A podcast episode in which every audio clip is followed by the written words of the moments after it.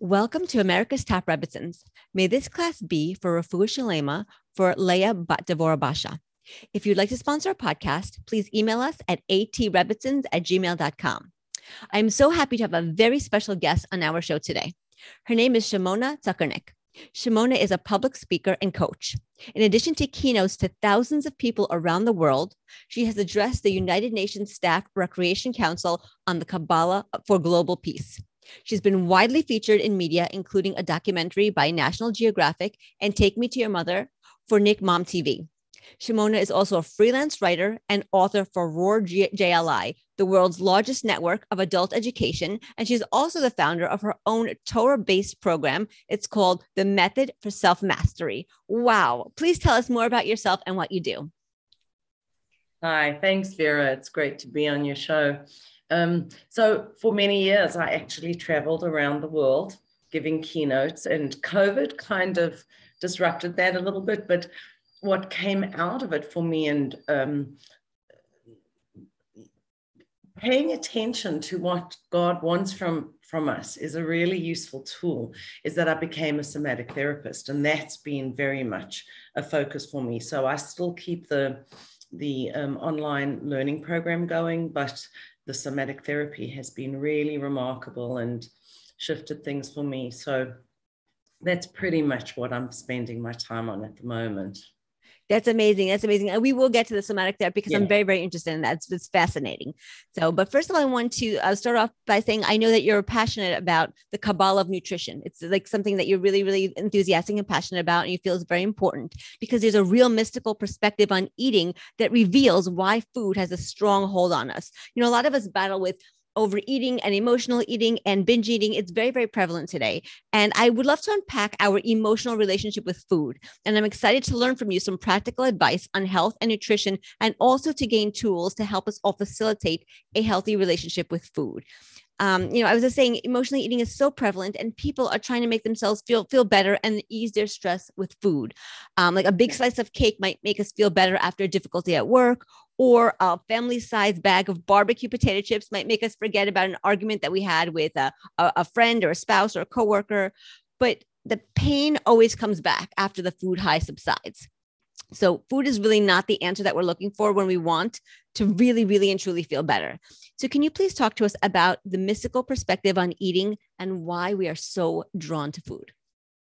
Mm, well, there's a lot in there, and maybe we can uh, open that up into two things, which is the mystical perspective and what's really driving it. And then uh, you alluded to the practical aspects as well. I just want to share when I came to America, um, I, I, was introduced to a number of people who had been influenced by Meir Abehsera. And um, Meir had been living, I think it was in Binghamton at the time, upstate. They were like, he gathered these young hippies around him. And then these hippies who were, you know, 20 years older than I was, or 15, depends, uh, they had really learned a lot that Meir had taught them. He was one of the influential people in bringing macrobiotics to America.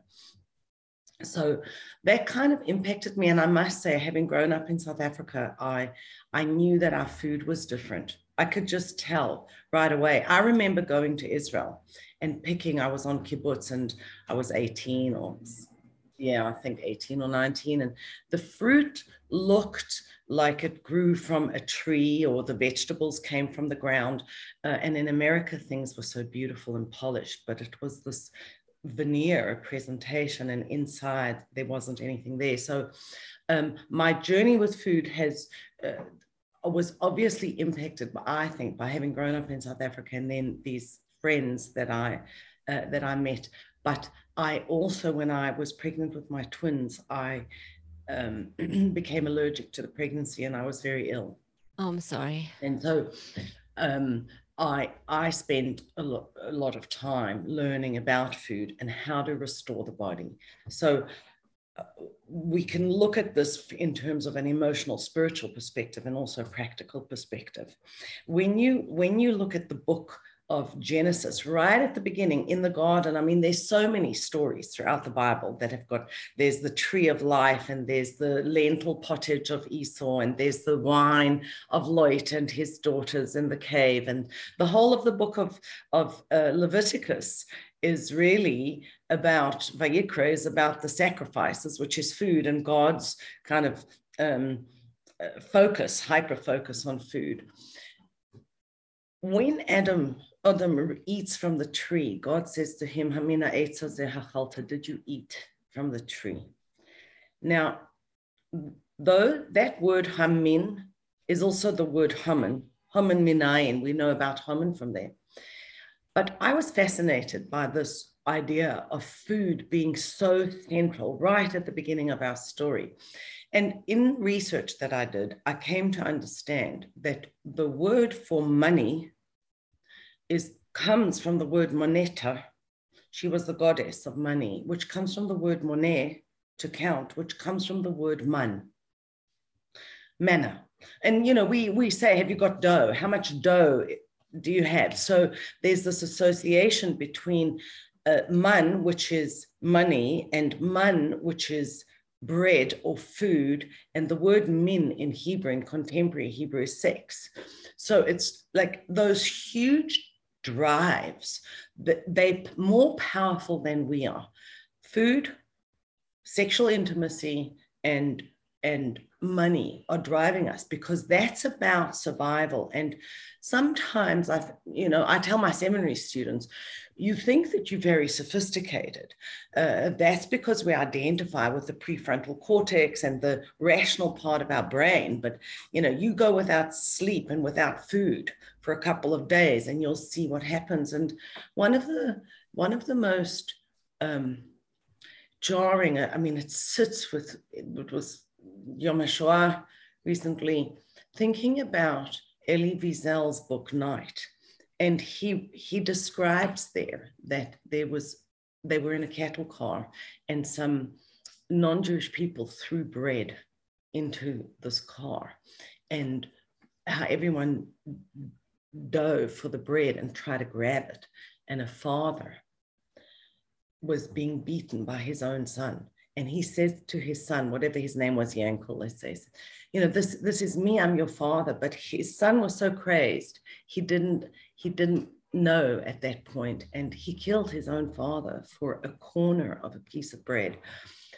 And so I'm mentioning this because you say we ha- we have this complex relationship with food. It's like no kidding, you know, because our survival depends on it, and so the primitive parts of our brain are wired for the fact that we have to we we have to have it, and all of our foods really are broken down into sugars, and that's been pretty much an undoing of our, our generation because sugar's so accessible, sugar and salt.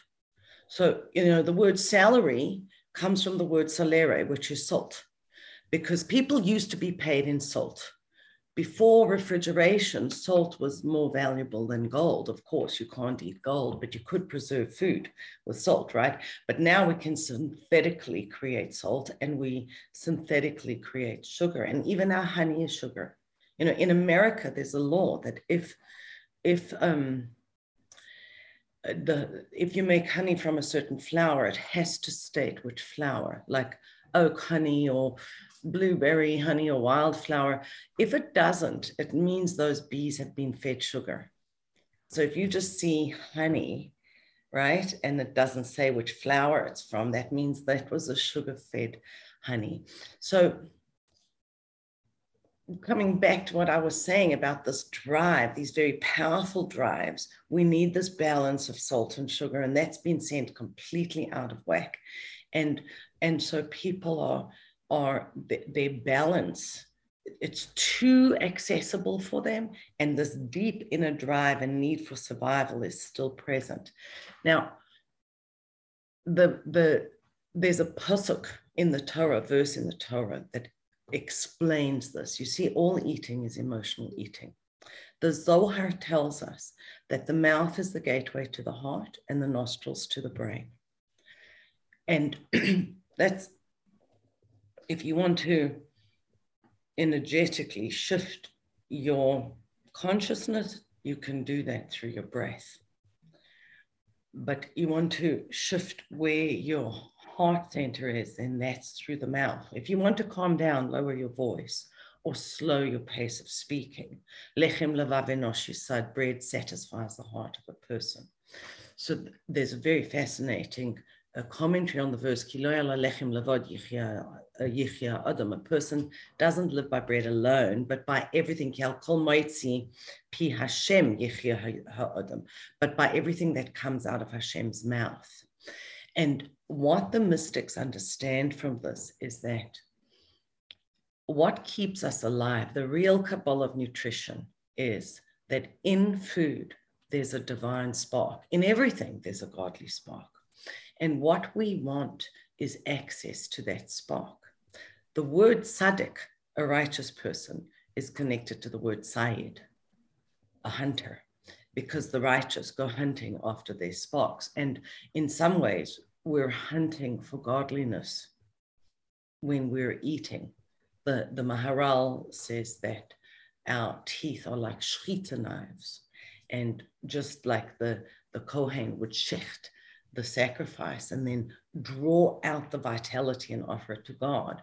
That's the consciousness of mystical eating from a Torah perspective, is that in that food, that, that's how I live. It's not, nutrition isn't that I chew.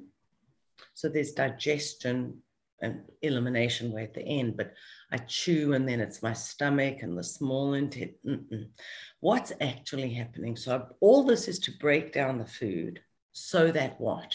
So that those nutrients can pass through a membrane into the bloodstream. And then, and then what? Well, so that keeps me alive, but that doesn't really explain it, does it? What's really happening is that through the digestion, I'm extracting the divine sparks. Wow. And those sparks enter into the bloodstream and they are then taken to the heart and then to the brain and there bond with God's presence, the soul, the divine soul. And that keeps us alive. And there's a minimal amount that we need to do that. And unfortunately, you know, we're mentioning the Holocaust and the bread earlier. The Nazis kind of figured that out exactly how much a person needs to eat. It's the same amount that the sages say you can't eat more than on Yom Kippur. Wow. Right. So with all of this, I, I, I guess, you know, one way of summing this up, you were speaking about the challenges we have and a, a lot of, um, a lot of what I work with in my coaching is addiction, and it could be screen addiction or pornography or alcohol, food doesn't matter. The, the way of really thinking about this is that drugs aren't the problem, they're the solution. And that all of us want something. We all are craving the divine spark. The antidote to addiction is meaning. Wow. Is connection with, with Hashem. And that's what the Baal Shem Tov says. I began to reference it earlier. He comments on the verse Re'evim Gam Smeim, they are hungry and also thirsty. Nafshem Bahem Tisate, their souls are enwrapped in them, meaning people are obsessed with food because they love God. And my, my belief and my experience is that when we connect with the antidote, when we begin to be aware food is not the problem, it's the solution to a much richer problem. Oh, now I can begin to solve that problem.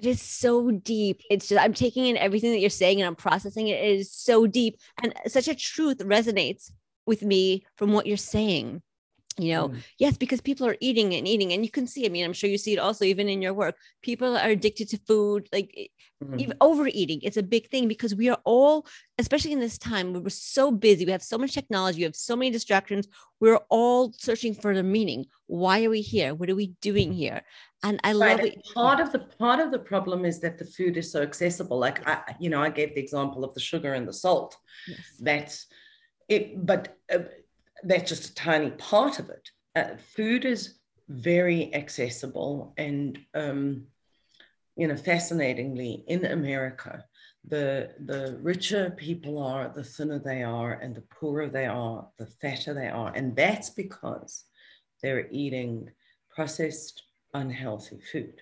Yes. Uh, the real, you know, I think that one of the next frontiers in looking after ourselves is learning how to prepare our own food and hydroponically. You can grow a lot of food. It's not ever going to be really enough. I'm, I'm not saying it's the same as having a farm, and you, you need large amounts, um, but I do think that that we can begin to take care of ourselves by by growing our own food. It's so available that we we are betraying ourselves. It's too easy. You know, I recently was was watching a lecture about why advanced societies, or um, let's say affluent, that's what I meant to say, affluent societies have the highest rates of addiction. And this professor was saying that throughout our evolution, look, she's looking at evolution over millions of years. And I understand Hashem just built these layers into our brain from the get go. Um, but she says pain and pleasure have to balance each other. And the Gemara says that. Tainuk tmidis eino tainuk. Constant pleasure is not pleasure. So, what happens when things are too easy? It's an affluent society. You can get all the food you want. You open the fridge, there it is, boom, you know. And COVID kind of closed us down, and we don't have those mirror neurons active where we're engaging with each other energetically, picking each other up, smelling what the other person smells like, feeling the presence of their energy in the room. So, what, what what happens is that we have too much pleasure and the brain becomes lazy. There has to be a contrast between pleasure and pain. And so the brain turns the pleasure, it just like slides it over into pain. Now you need more pleasure. Wow. And that's how addictions advance. And I can tell you when when I came to the States, I, I don't bake much anymore at all. Um, but I did when I came here, and I was struck by the fact that recipes for a cake in America would have minimum of double the amount that a South African recipe would. And so if I was using an American cookbook, I would automatically halve the sugar. And and people loved the the pastries and cakes that I made because they could actually taste the food.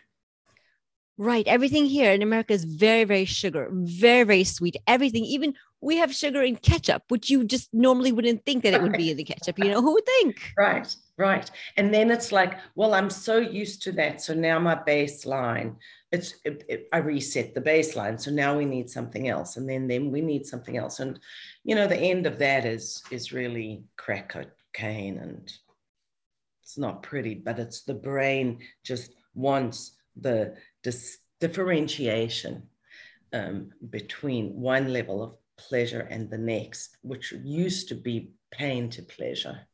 I totally get that. Wow. Wow. Okay.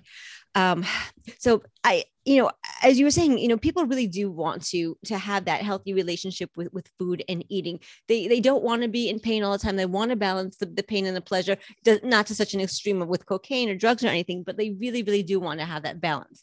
And I know that you're not a nutritionist, but I want to see if you could please share with us some Torah insights about health and nutrition so that we can develop, we can really and truly develop a practical perspective on nourishing our bodies.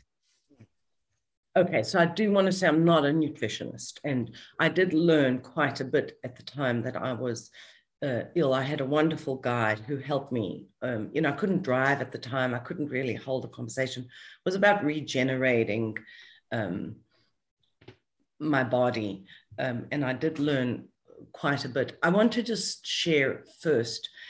I know you're asking for practical, but I do think, as I said before, uh, oneness with God. Meaning is the antidote to our problems with food. And if we can begin to think about eating to live and serve God as opposed to anything else, like in the West, we tend to think of food as fun.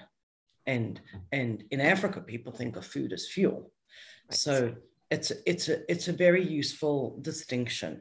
Now, the, the, there is a book I saw years ago. I really liked that book.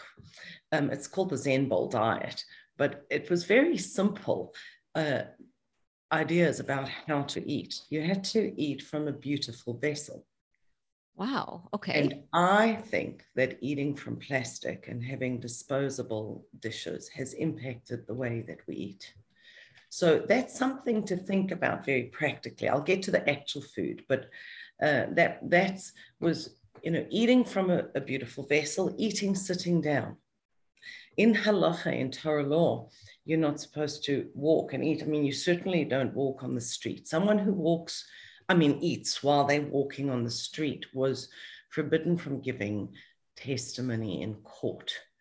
Uh, wow. at, uh, for certain cases. I'm not exactly sure of the specifics there, but I do know that it, it's significant enough to bring into question the status of that person because animals animals forage and they move from place to place but people you, we're meant to sit down and eat so um, don't graze throughout the day have your meals and then take time when you're not when you're not eating um, that book was eat from a beautiful vessel eat while you're sitting down and eat in silence.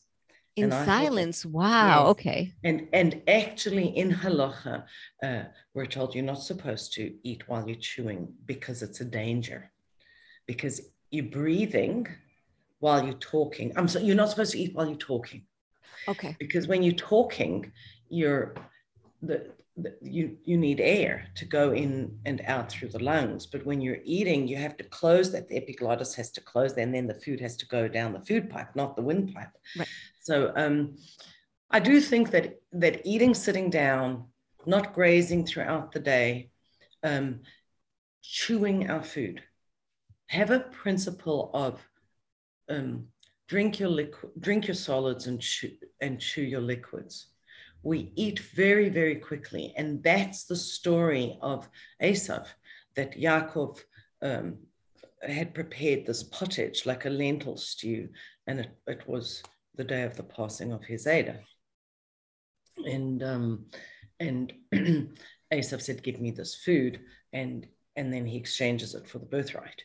And we were told that at that time, Esav like basically swallowed the food. He didn't just pour it down his mouth, but it, it's showing us that he didn't chew his food. So there's that.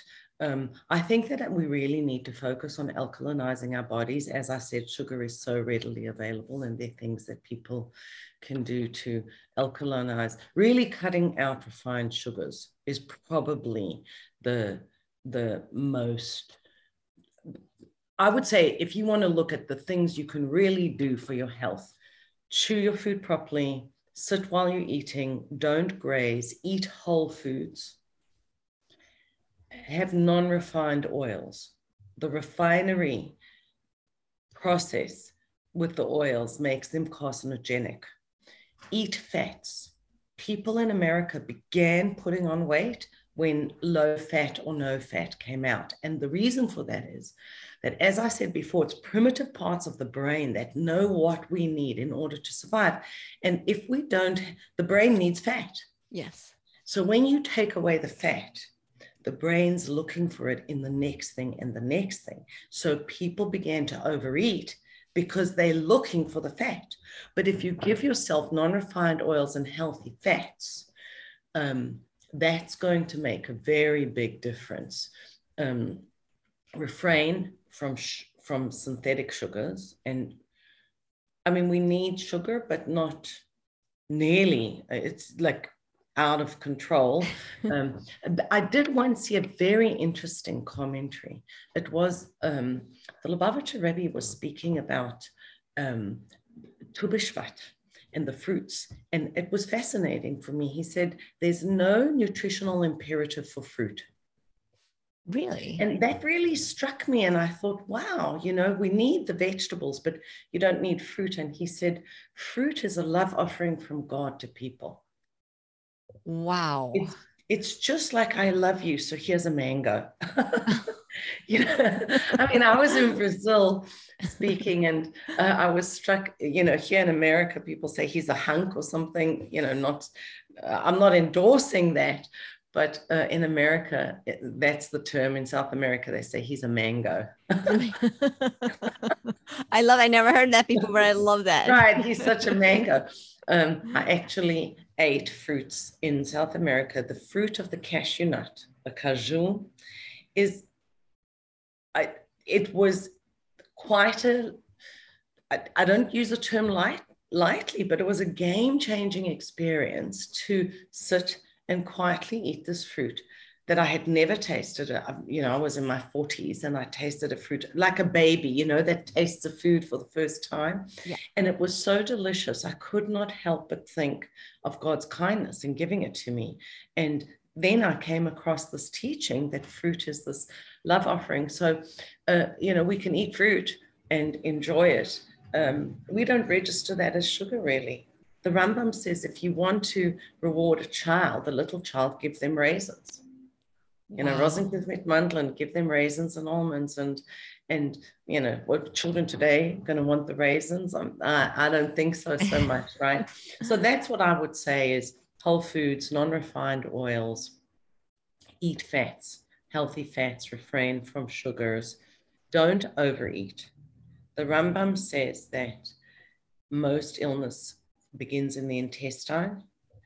And more important, in Shulchan Aruch, um, there's a section on how to eat, very similar to the Rambam diet and largely macrobiotic, um, which doesn't mean don't eat meat, but um, it, the Shulchan Aruch there says it's better to eat unhealthy foods. It tells us what's healthy and what's not. Better eat unhealthy foods than than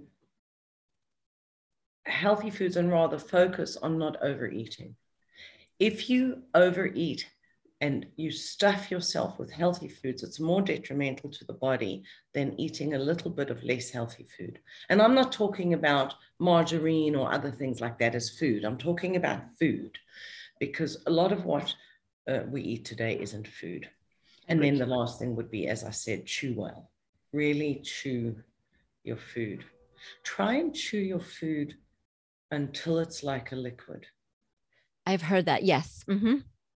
It's an exercise to do. And when we're mindful about food and think about it, we definitely eat less. Uh, the, the woman who helped me, um, Amanda, when I was um, had given birth, she told me a story about a survivor who was asked, How did you survive? And he said he used to chew his water and I tried that. I began to chew water, and it becomes with the saliva a, like a very thin custard in the mouth. It takes practice to chew a liquid, but um, he attributed that. I don't do it now, but I'm just saying.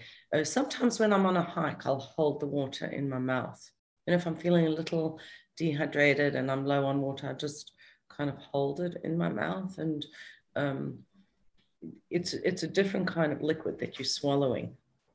Yeah. That's fascinating. I've never tried it. That is fascinating. I'm going to give it a try. The saliva is interesting because I, I know of people who would plant seeds but put the saliva in their mouth before they planted it because what that does is it activates that seed with enzymes that are in the saliva that make the food perfect for the for, for their family. Perfect for their family.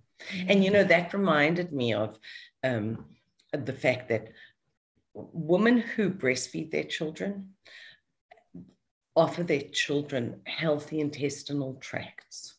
When the baby's in utero, it has zero immunity. I mean, our children go to go to playgroup and that they get colds because they're developing their immunity. But one of the ways you get immunity is through the vaginal canal and all of the bacteria or the whatever's happening there goes into the mouth and then that becomes part of the immunity of the person in their uh, intestinal tract. So you can see, you know, from the mouth and out, it's like one uh, column, not that the vaginal canal is part of that, but I'm saying that mothers have a lot to offer their children. If you're healthy uh, and you're breastfeeding and your, or your baby comes out through your canal, you've already given them an enormous amount from the get go. Their immunity is being created through that.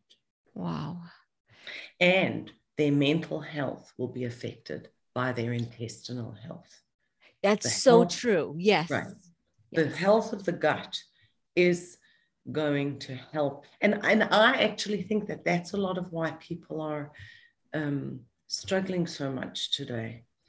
Um, because the quality of our food has changed dramatically. You could have the exact same diet that a family did in the 50s and not be in the same health. And you could be as active, but you would not be as healthy because food production has changed that much. It's so true because if you look back at pictures, like, you know, from the 50s, you see, I mean, most of the people are, are slim. And of course, we have slim people today, you know, it's for sure 100% but the majority of people we have an obesity ep- epidemic you know? And it's not somebody's fault like we're not blaming people. It's just the quality of the food that we're ingesting it's completely different than it was in the in the 50s like mm-hmm. you were mm-hmm. saying. Right. somebody uh, making it up somebody could have a bagel. Somebody could have had, had a bagel in 1950 we can also sit down for breakfast and have a bagel one bagel. It's a completely different food than it was back then. The ingredients that made the bagel is completely different Right.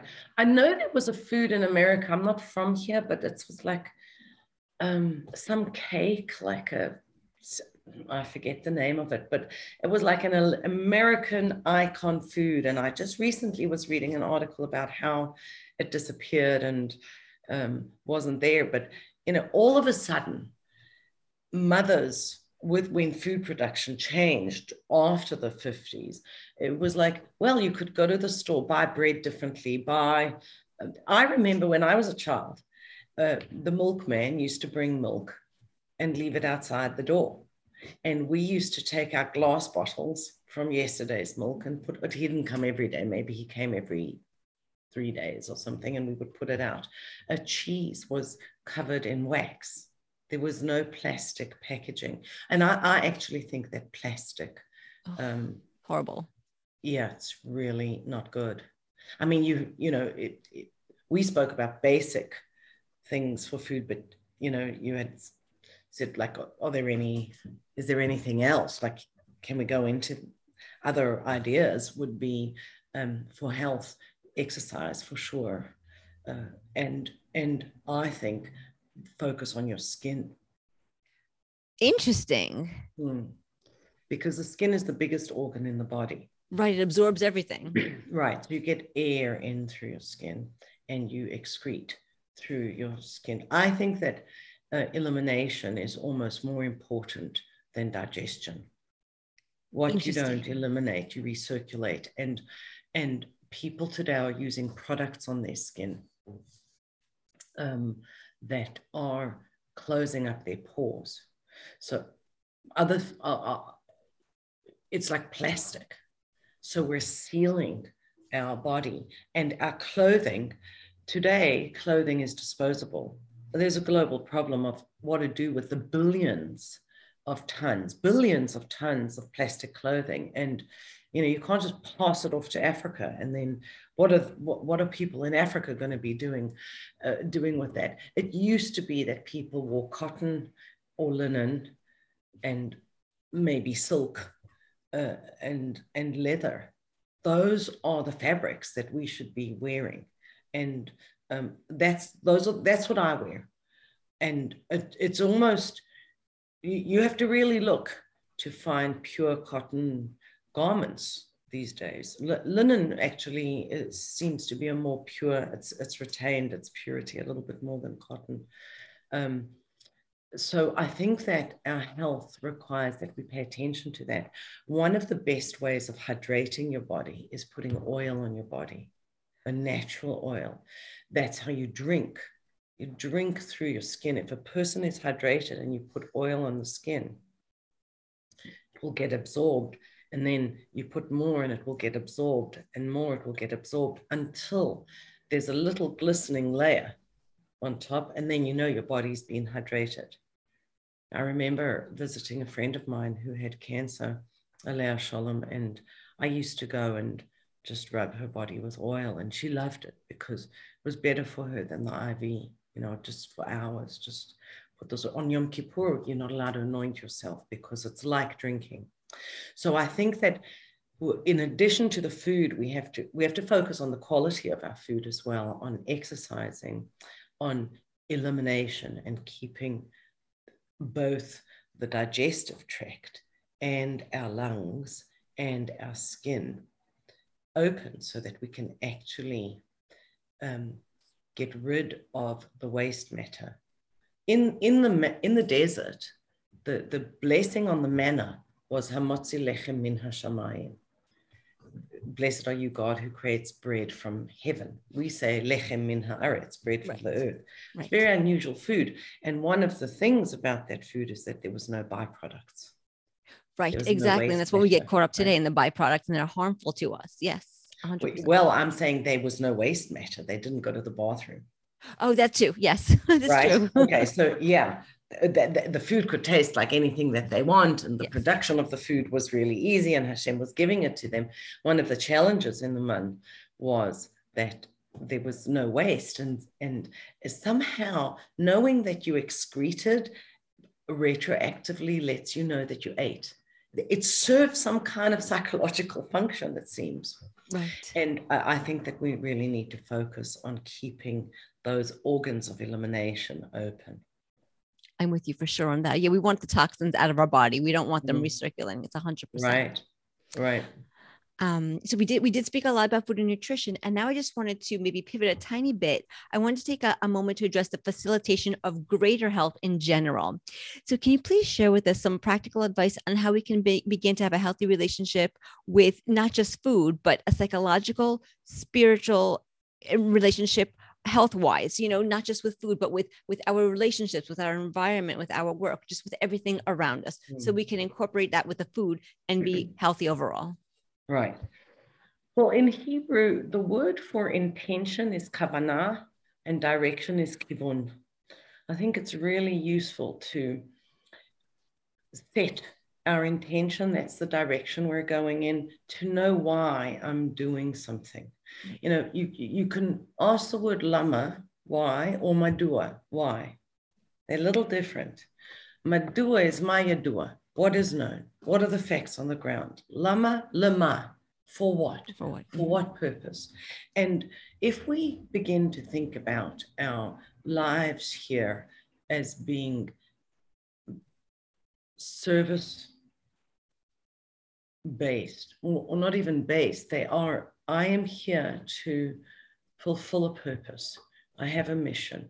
It's the ultimate antidote. I mean, I, I think that taking God out of education as it, it's very problematic in America, which is a democracy and people have many different religions. Um, so, how are you going to teach God? You know, I, I grew up in South Africa and I know the Lord's Prayer.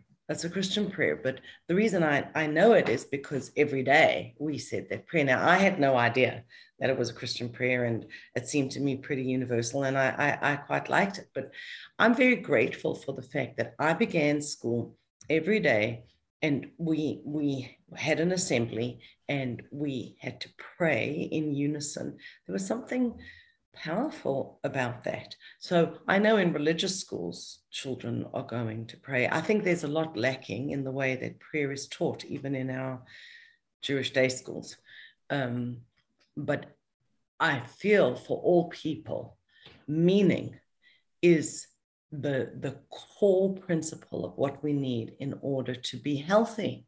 It's not like uh, the health isn't an end unto itself you know, the Hellenists were into look at the Olympic Games or the body as an end in itself. My body is a vessel and it's a means for me to do my mission in this world.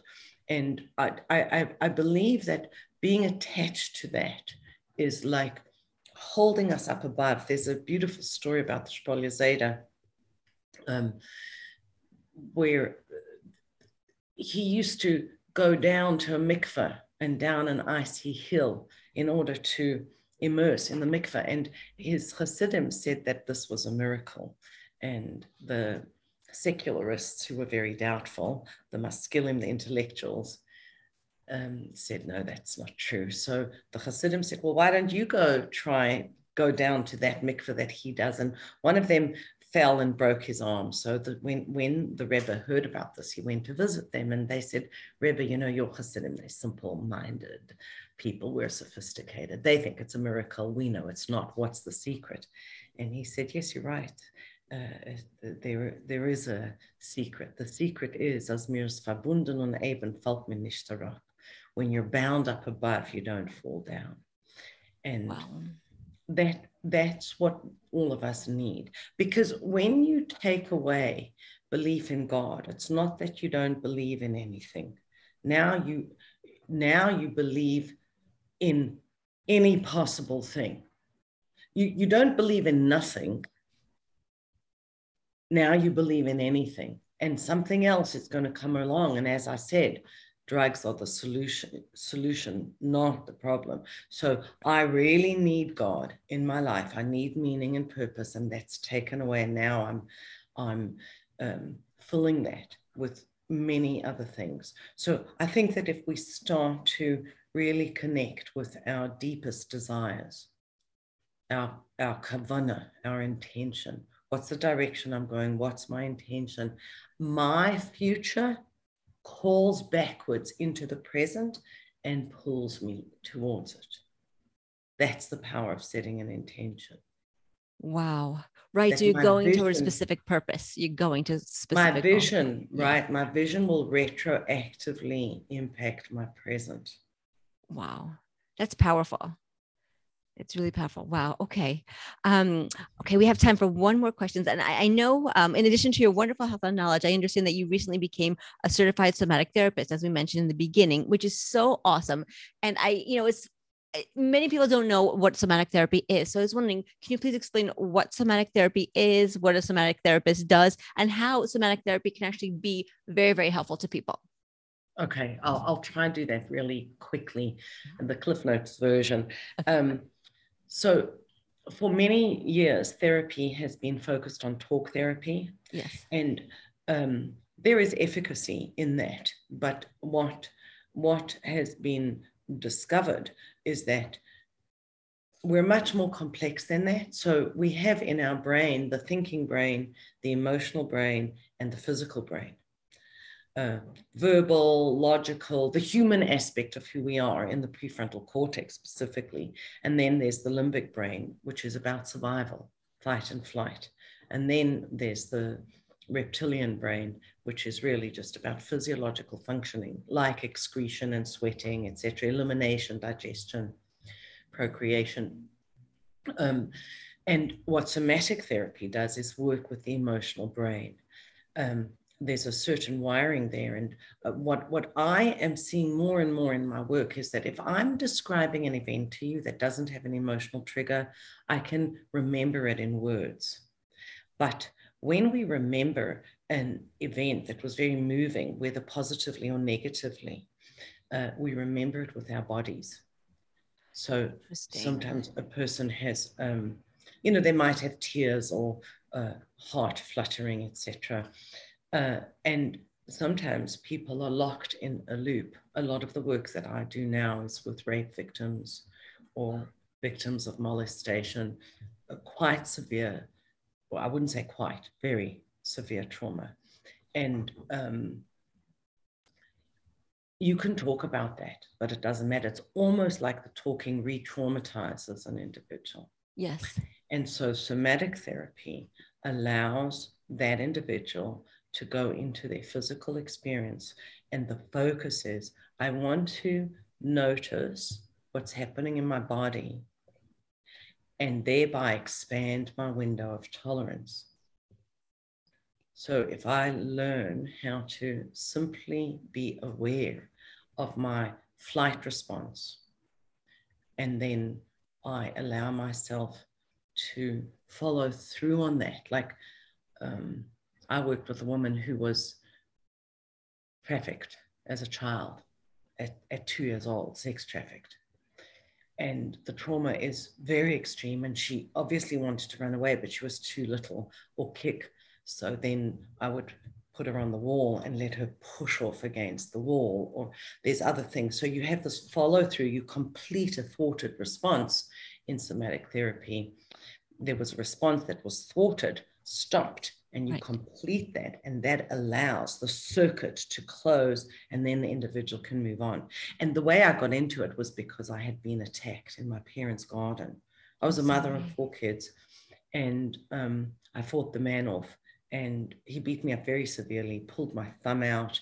It was you know really uh, intense and i did this talk therapy and i thought oh that's going to be fine but no i needed a body centered approach to release the trauma. So that's the work that I do.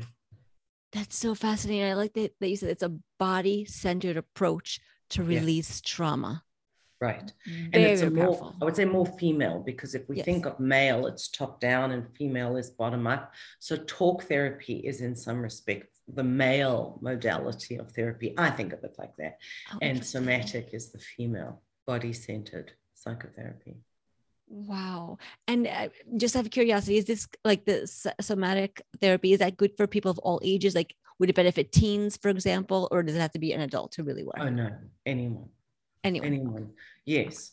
Obviously, it's going to be specific to that individual's experience. But um, yeah, I would say in, in some respect, it, it, teens would respond to it much better than other than verbal therapy because there isn't that much dialogue you know, they could just, you can process a lot on your own on the inside. And the therapist is a facilitator, a witness to what's happening, gives feedback, but a lot of it happens on the inside. Amazing, amazing. Okay, yeah. wow. Okay. Um, is there anything else that you would like to share with our listeners?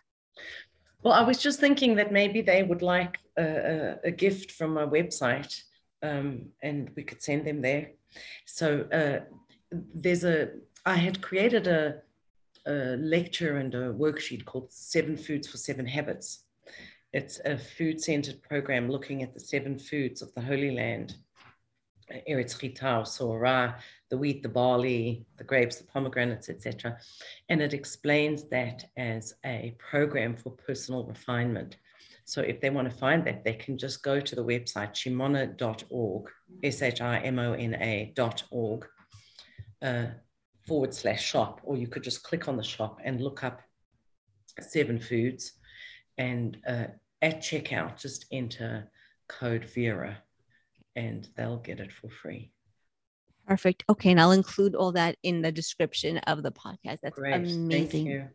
Wow. Thank you so much, Shimona, for being on America's Top Rebbetzins. We really enjoyed having you here. We learned so much. And may all the learning we did today be for Refuah Shleimah, for Leah Batavora Basha. Thank you so, so much. Amen. Amen. And thank you for having me. It was wonderful to meet you and spend time together. My pleasure. Thank you.